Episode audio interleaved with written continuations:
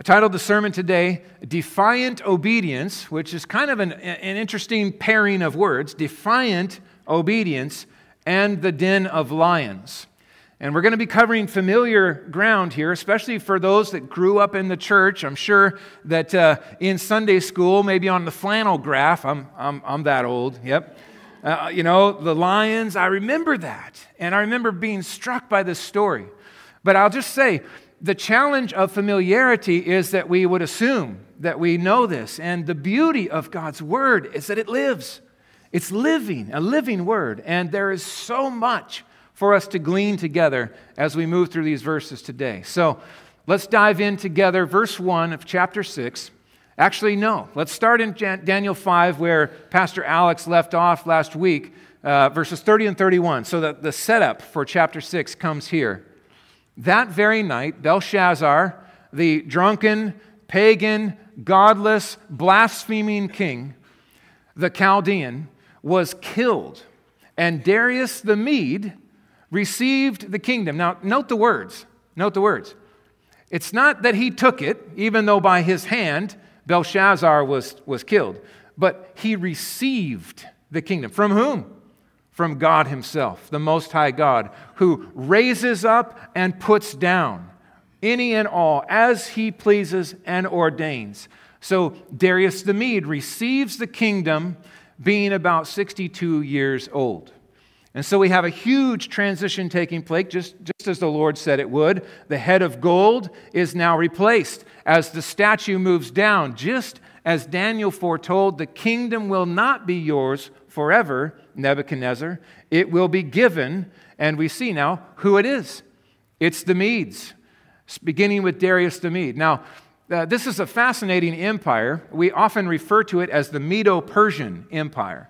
And the history on this is really amazing. There's a co regency agreement that came together. So you have the Medes, who, by the way, were the far superior power at this time. But they come together and establish a co regency with a younger Cyrus II of Persia, such that when um, this empire took over, the Medo Persian Empire really moved kind of in, in unison together. Darius the Mede was placed in, in uh, power there in Babylon, and then followed by a younger Cyrus II, but really uh, together, moving together and sharing in power. A lot of times people think that Darius the Mede is indeed Cyrus II, but after some study and a lot of help from Tom Anderson, uh, man, I love it when guys have the gift to dig deep and do all of the background research.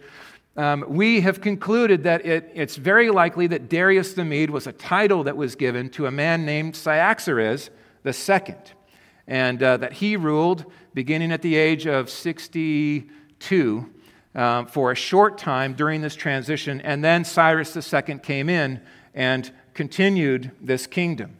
So, the Medo Persian Empire, you can see on the map um, how they were up above to the north, a huge swath of land, and now they have grown in power, and God has said, I'm bringing down the Medes, and they will take over the Babylonian Empire and will rule with an iron fist for as many days as he had appointed.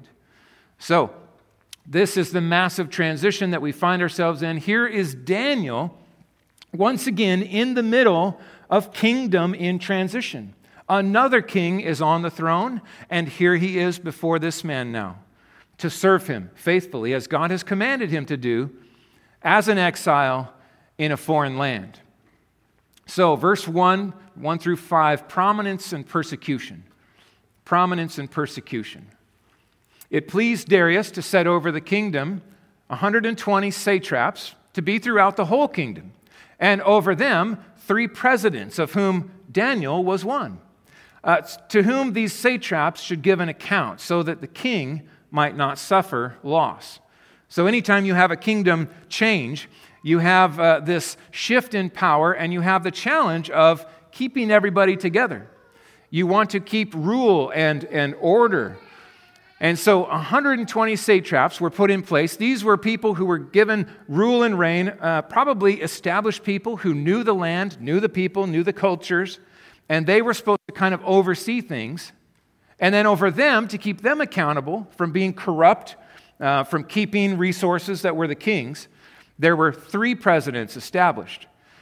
Daniel is one of these three presidents. Now, that should just strike us as truly amazing. You remember Daniel?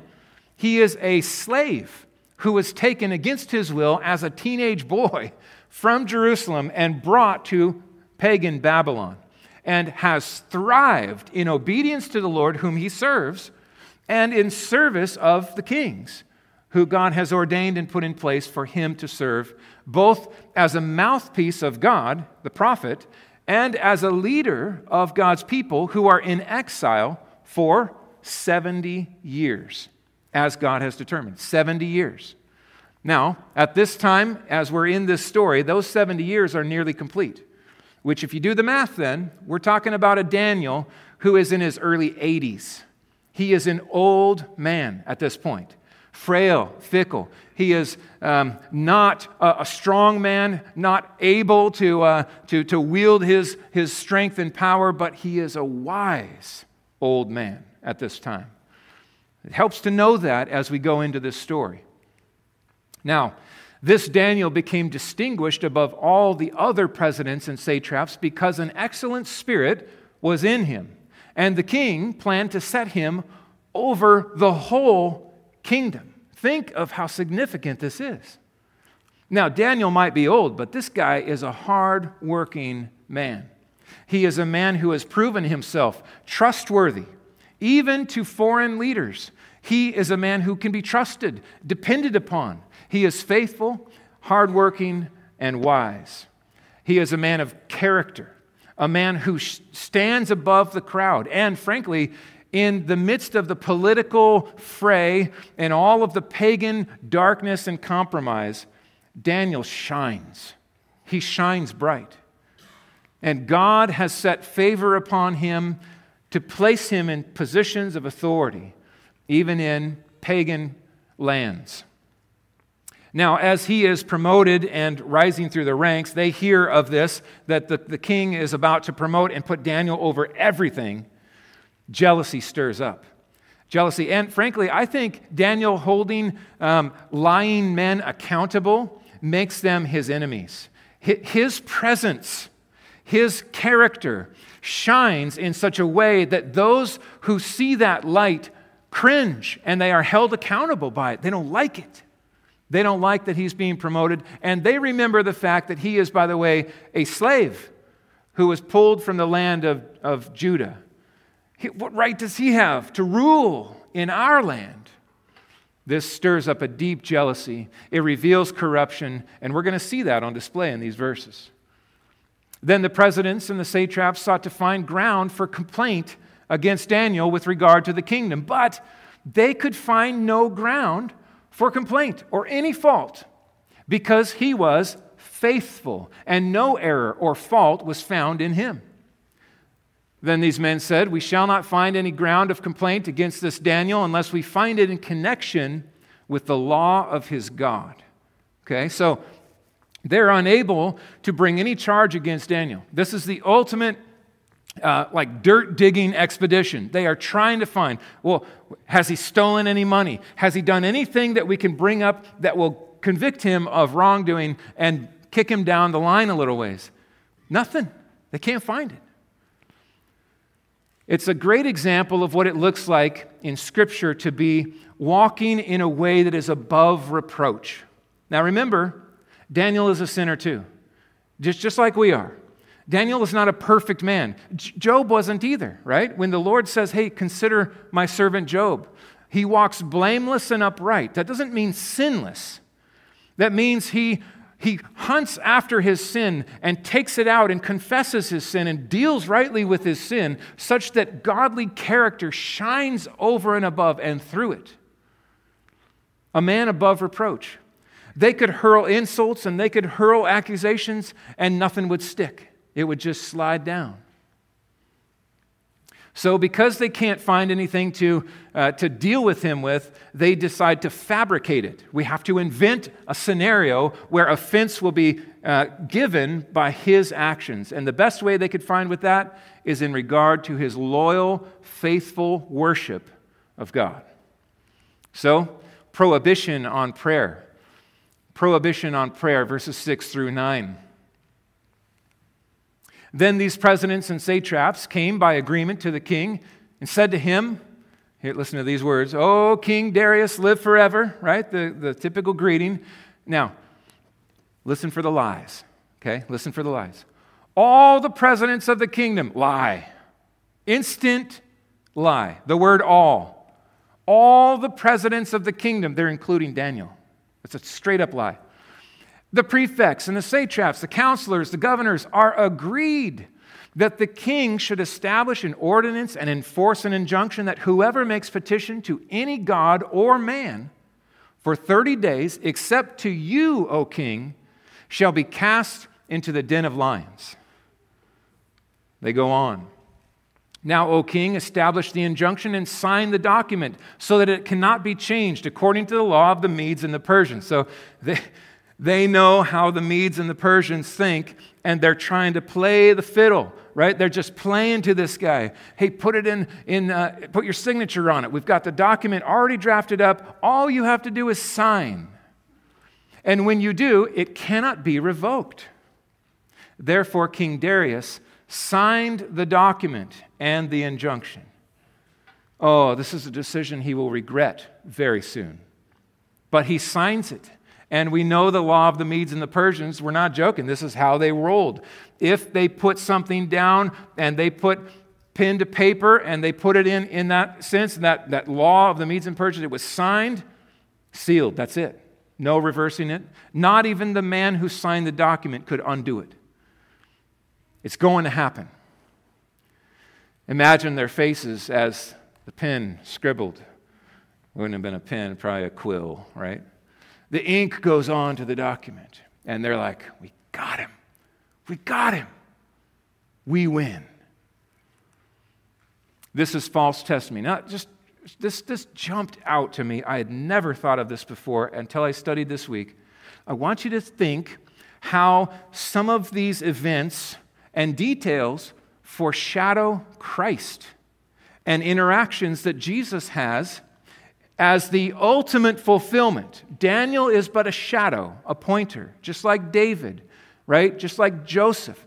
In this, there are details that will blow your mind. One is that Jesus was attacked falsely, falsely accused. They sought to trap him constantly, and they struggled to do so. So, even on the night of his trial, under cover of darkness, they were lying to try to put him in a position of guilt, and they couldn't do it.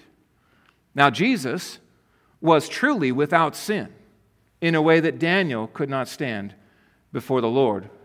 But both were faithful and both were trapped in false accusations.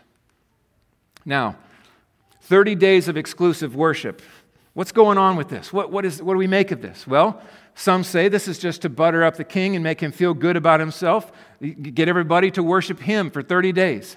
Kind of like Nebuchadnezzar's golden statue, right? Everyone bow, and uh, he, he kind of liked that. That feels good. Everyone bow, right? Others say, no, maybe it's actually a more shrewd plan to try to put like a religious unification thing in a king who's in transition over new uh, cultures and, and, and gods and goddesses. And so, if, if they can have them all pray through the mediation of King Darius, so he becomes kind of the mediator between the gods and the people, then that's what they're after. Well, regardless of which it was, it might have been both. It doesn't really matter. To pray to anyone but God is blasphemy. Let me say that again because this needs to be said. To pray, to make supplication to anyone but the Most High God is blasphemy. Mary, the mother of Jesus, should never be prayed to. Never. You know why? She can't answer your prayers. She can't. Mary did not bestow any divinity upon Jesus. She was chosen as a teenage uh, young girl to experience the favor of God and the overshadowing of the Holy Spirit. Jesus did not derive his divinity from Mary. Don't pray to Mary. Don't pray to the saints. Don't pray to Peter. Don't pray to Paul. We don't pray to anyone but God the Father through Jesus his Son by the Holy Spirit. That is the object of our prayers. That's why we pray in Jesus' name. How do we come to the Father? We only come through Jesus. He becomes our Father as Jesus is our Savior. And He delights that we come. Now, can we pray to Jesus and to the Holy Spirit too? Yes, they're God. One God, three persons. We don't pray to our dead ancestors. Oh, think of ancestor worship in the cultures around the world today. The idols and the figurines and the candles and all the prayers, Dia de Muertos, all of that. It's all blasphemous. It's idolatry. And imagine the God of all of creation who has ordained and called forth the prayers, sitting up there, the God who is able and hearing people pray to others. It's offensive to God. It is offensive to God when people carry their dependence anywhere but Him. 30 days of exclusive worship is a non starter for Daniel. But it's not just Daniel. Remember, this is a, a nationwide, kingdom wide announcement all the satraps, all the regions, everyone is told you cannot pray to anyone but Darius for 30 days. 30 days. So the question then begs how important is prayer to you? Could you make it 30 days without prayer? Would you notice if President Biden declared in this nation that every Christian has a 30 day break and they are outlawed. They are barred from praying to God for 30 days. And if they are caught praying to God, they are instantly to be killed. What do we do? Cancel church? What, we, we just stop praying? You see, the, you see the reality? Prayer is not just something that we do when it works great. No, prayer is our relationship with God. It's communion with God. It's dependence upon. Why did Daniel experience God's favor and blessing? It is because Daniel was a man devoted to prayer. He needed God every moment of every day. Pray without ceasing is a command of Scripture. It is a call to the Christian that we don't just go through our day as practical atheists, living as if there is no God. We lean on Him, we delight in Him, we talk with Him in the morning and all day long. You ever caught yourself going through a day with no prayer? Be rebuked in that moment. Confess and repent. Oh God, I don't want to be like that. Strengthen my dependence upon you. Cause me to be more aware of you and depending upon you, delighting in you as I walk through my day. Would our church be impacted if we chose to not pray for 30 days? I guarantee you this we would. We would be weakened, we would be in deep trouble if we tried to make it 30 days without prayer. Now, ask yourself this if the president had police officers surrounding the church, and this was how it went if you walk into that building, you will be arrested and executed. All you have to do is just go 30 days. That's all we're, it's just 30 days. Don't pray for 30 days.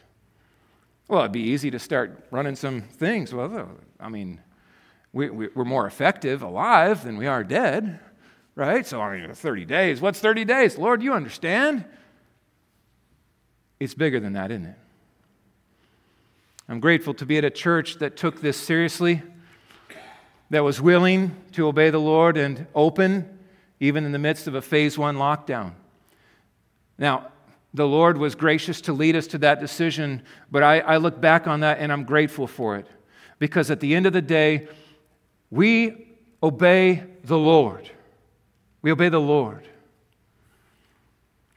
Prayer is everything. Prayer is everything. And the decision is easy in this one, even though the consequences are massive. Verse 10 is spectacular devotion and defiance. Devotion and defiance. When Daniel knew the document had been signed, okay, so this is not, oh, I didn't know. This is, this is not ignorance. He, he witnessed it signed by the king, and he went out, went to his house where he had windows in his upper chamber open toward the west, open toward Jerusalem. He got down on his knees three times a day and he prayed, made supplication, and gave thanks. He worshiped before his God as he had done previously. So much in this little verse. He did not change a single thing of his faith and his practice and his delight in God and his devotion to God in prayer. In fact, he saw the paper signed and purposed to go do it publicly, exactly as he always had done. Now, there's benefit to not only Daniel, but all of those who are looking to Daniel as a leader for God's people in exile. They see his courage and they are sparked and encouraged to obey and be faithful, to depend upon God in prayer.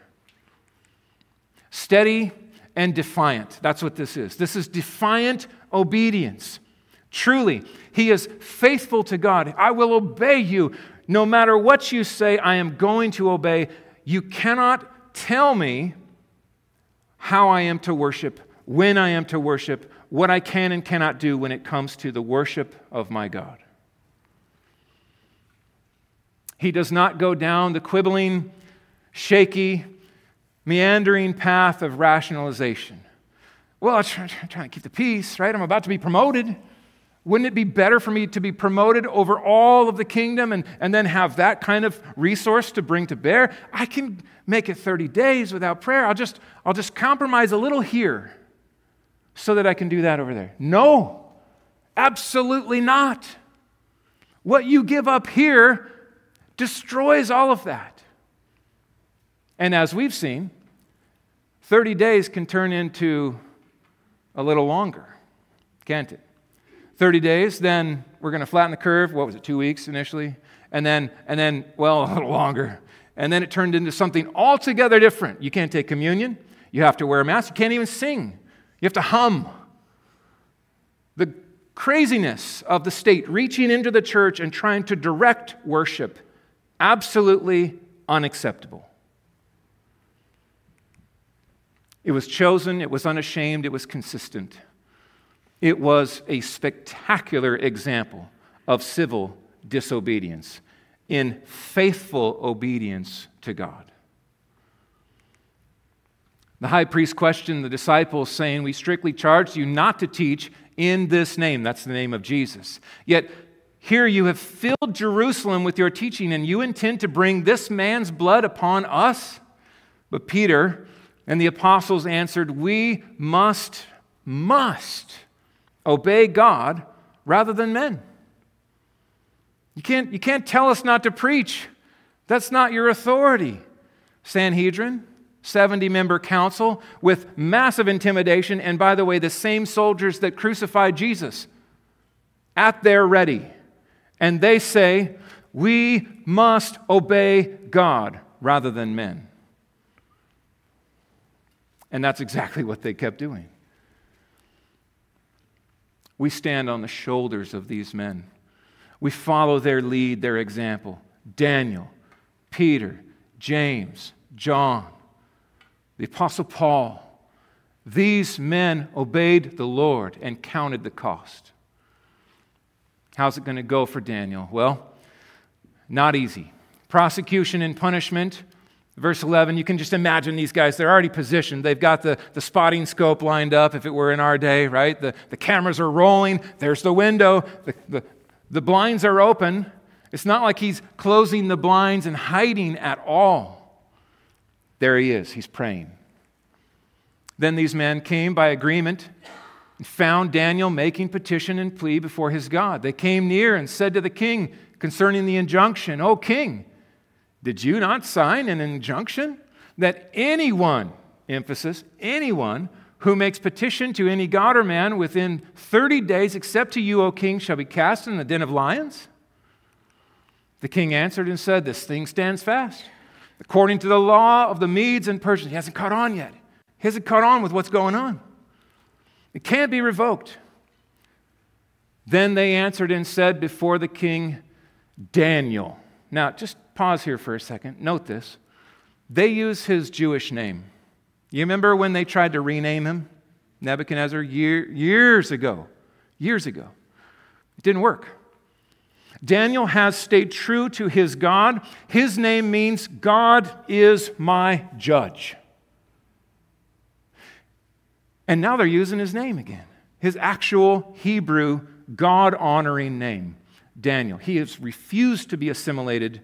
He stands as one set apart, even in a pagan land. He has not been just completely molded into the land. Now, they want to remind the king of Daniel's identity, so they point back and they say, Daniel, by the way, who is one of the exiles, by the way, slaves from Judah. He pays no attention to you, O king. They want to make it personal. Or the injunction that you have signed, but makes his petition three times a day. The king, when he heard these words, was much distressed and set his mind to deliver Daniel all of a sudden it all becomes clear. He understands. Oh, you guys, are you kidding me? Did, did you really do that? You're just trapping Daniel. That's what this is all about. He is absolutely undone. Can't believe he, what, what he has signed. But guess what? He labored until the sun went down to rescue him which means they got him in the morning. They got Daniel in the morning. The king brought accusation, and all day long the king tried to undo the law of the Medes and Persians, and he couldn't. It's irrevocable. These men came by agreement to the king and said to the king, No, O king, it's the law of the Medes and Persians that no injunction or ordinance that the king establishes can be changed. And I'm thinking right about now, Darius is catching on, and he's beginning to take note of these men who are maliciously attacking Daniel and playing him the fool. He's catching eyes and remembering these men. They have the upper hand, and he is trapped. I'm struck by this as well. The king cannot save Daniel. There's nothing that the king can do to save this man. And just you pull back to the larger view of salvation. Can any of us save our loved ones?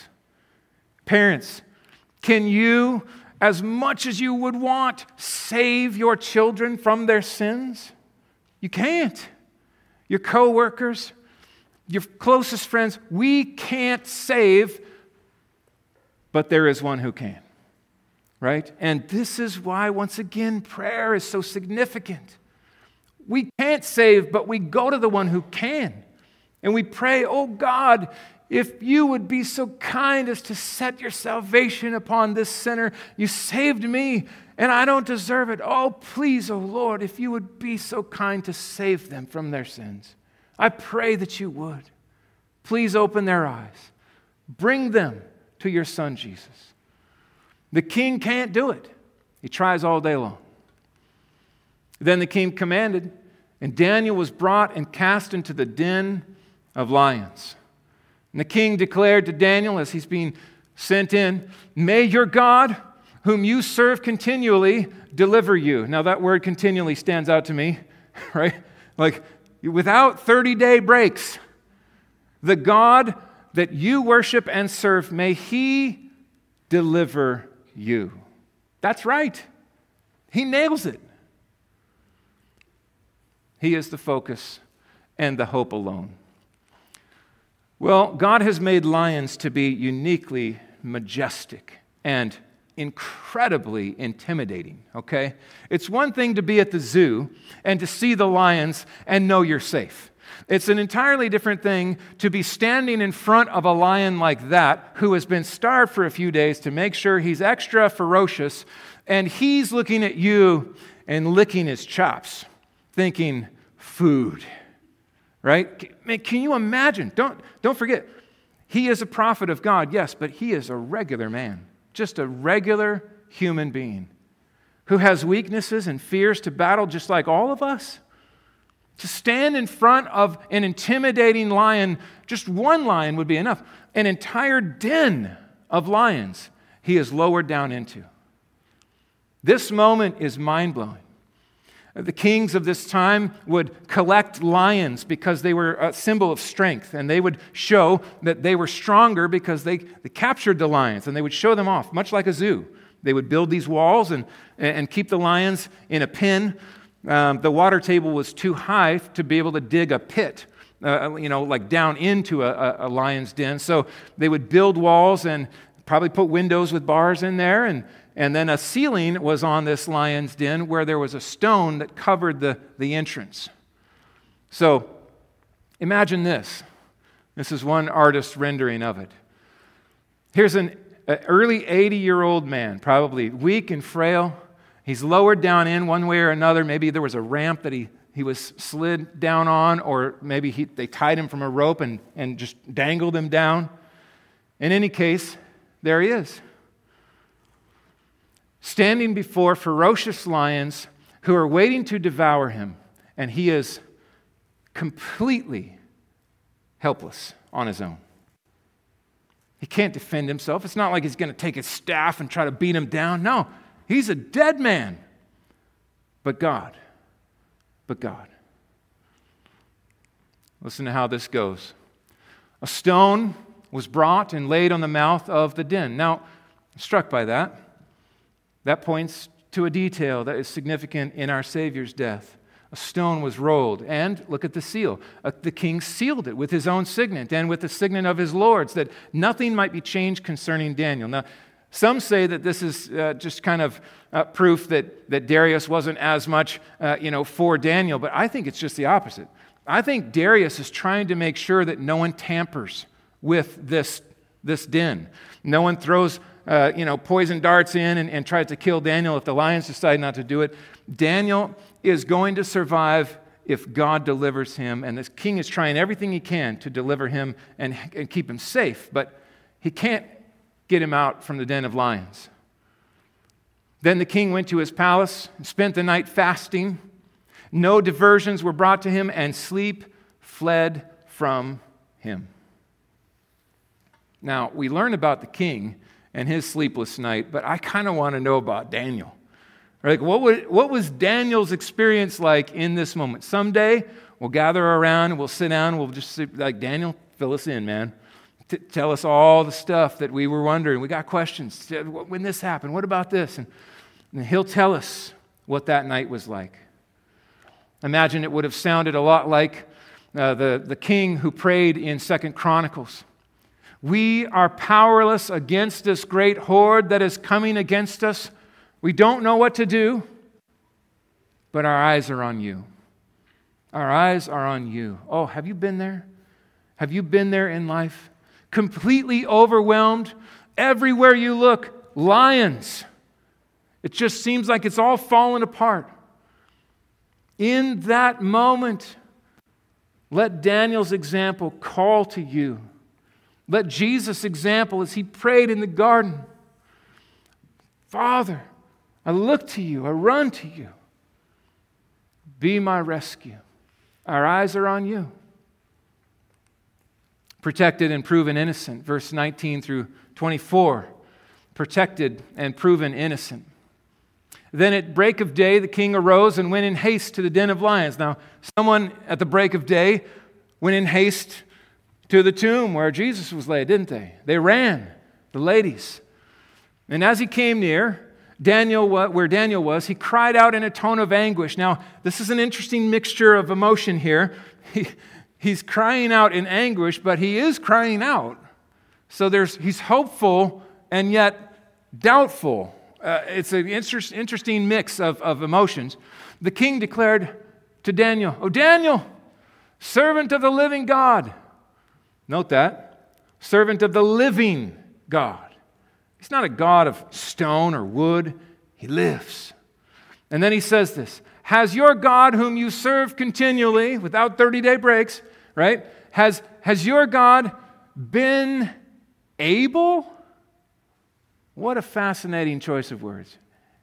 Has he been able to deliver you from the lions? Is our God able? The answer is yes, he is. He is. The question of ability is never in doubt with God.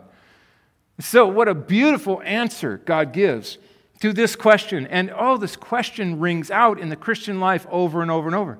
Like I said a few weeks ago, if you get the answer to this question uh, right, it'll change your life. God is able. It doesn't always mean He's willing to work in the way that we think He should, but can He deliver? from this situation of medical challenge or this scary situation of, of this or that? Can he do it? Yeah, he can. No doubt. Will he? Well, that's the bigger question. What does he want to accomplish most? How is he going to be glorified? Sometimes he is most glorified by allowing the situation to continue. Sometimes, and I would say in most cases, for the martyrs, the lions do devour. We have folks who are in the cloud of witnesses today who will tell stories over and over and over. Well, this is how I died. I was fed to the lions in the Colosseum. And no, the mouths of the lions were not stopped that day. They tore us to shreds. But we lived because of King Jesus, right? So we don't want to predict the hand of God, but we never doubt his ability. He is able. And that's where our faith lives. Can he deliver us? Yes, he can. Then Daniel said to the king, he responds here, these words must have made the king's hearts just leap for joy. Oh, king, live forever. My God sent his angel and shut the lions' mouths. They have not harmed me because I was found blameless before him and also before you, O king. I have done no harm. It's an interesting way that he puts it. He sees the, the verdict from God in, in projecting him from the mouths of lions as his innocence. He was falsely accused. And he wasn't being malicious to try to harm the king, he was trying to help. The king understands and sees. It says the Lord sent his angel. Which angel? We don't know. We're going to see some angels in the chapters that come doing the bidding of God. Beautiful, glorious, strong angels. Who, who was the angel? We're not told. But that angel came immediately. Now, these lions are ravenous, and as he is dropped into this pit, lowered down into this, this structure, this angel was there shutting the mouths of those lions, turning them into kitty cats. Now, I doubt he had a snuggle fest down in there with them. And I got to say, every time I look at a cat, I still see a little lion in there. There, you look in their eye, you can see a lion. It's connected. God turns those fierce animals into docile, gentle lions. In Isaiah chapter 11, also in chapter 65, we learn that a day is coming when the lion will lay with the lamb. And lions, as we know them, will be made to eat straw like an ox. And a small child will lead them around. Imagine that. That day is coming. We're not there yet, though. There's a little glimpse of a future glory in this interaction. Trusting God is what it comes down to. We are saved by grace through faith, not of our works. We're not down there battling it out with the lions. No, we are helpless and doomed. How does God save us? By grace through faith. This is a beautiful display of trusting God for salvation. The hall of faith in Hebrews chapter 11 mentions this. There are many those who, through faith, through faith in God, that is, conquered kingdoms, enforced justice, obtained promises, stopped the mouths of lions, quenched the power of fire, escaped the edge of the sword, were made strong out of weakness. and became mighty in war, even putting foreign armies to flight. Through faith. Through faith. In the Most High, the sovereign of all. Friends, that's the same God we worship. The same God. He has not changed. There's no change here in the God of all sovereign glory. The king was exceedingly glad and commanded that Daniel be taken up out of the den. So Daniel was taken up out of the den, and no harm was found on him because he had trusted in his God. What a day, what a celebration. About that promotion, oh, it's going to happen. You know this. Only a heightened regard for Daniel was found, and admiration for his determined faith and loyalty to worship God alone, serving him continually. What about these lions? Maybe they got maybe they're sick. Maybe they're just old and they're not hungry or ferocious anymore. Is that what's going on with the lions? Well, the last few verses here show us that there's nothing wrong with the lions. The king commanded those men who had maliciously accused Daniel and brought and cast them into the den of lions, they, their children, and their wives.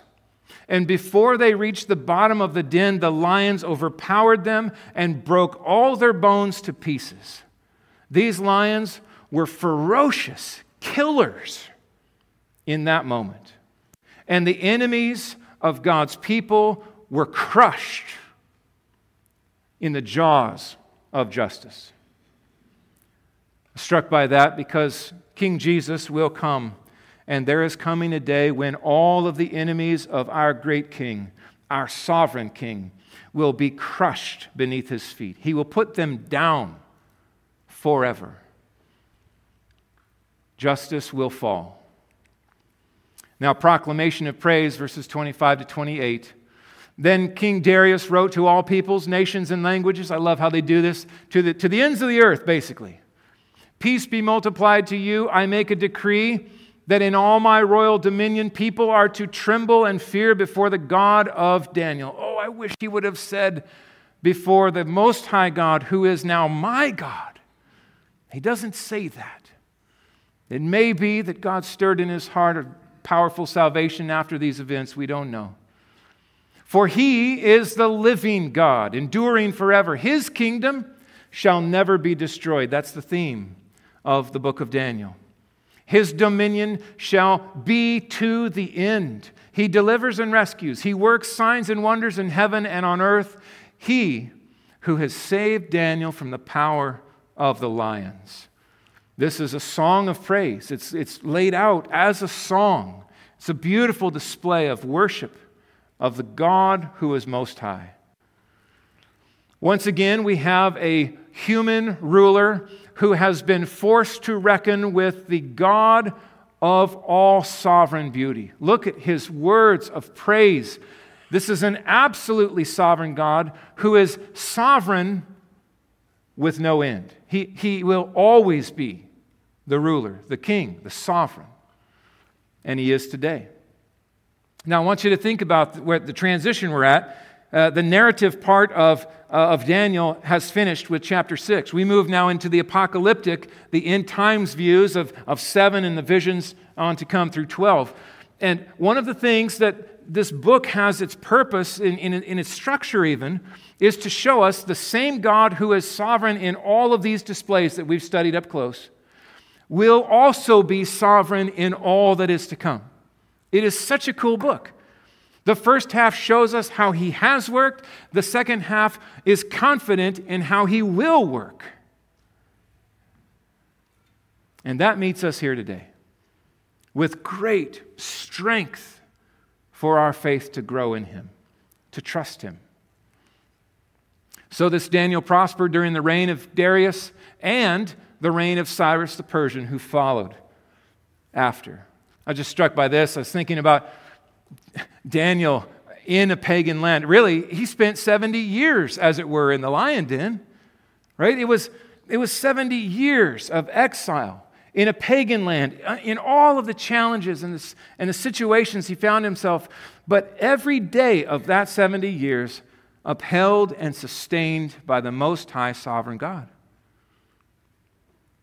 It's the same God we worship, whatever we face. So, our response this morning, I've got four things to draw our attention to. It's really a prayer that God would accomplish this in us more. Oh Lord, help us to be a distinct people, holy and set apart unto Him. We want to be a people who live in the world but are not of the world, a people who are in love with the holiness and righteousness of God, and yet who live in a world of darkness to shine, to show forth His glory. A people who refuse to compromise God's word in the midst of a dark land that is increasingly pagan and godless. Here we are, Good Shepherd. A distinct people. Keep your name, Christian. Keep your name. Don't surrender.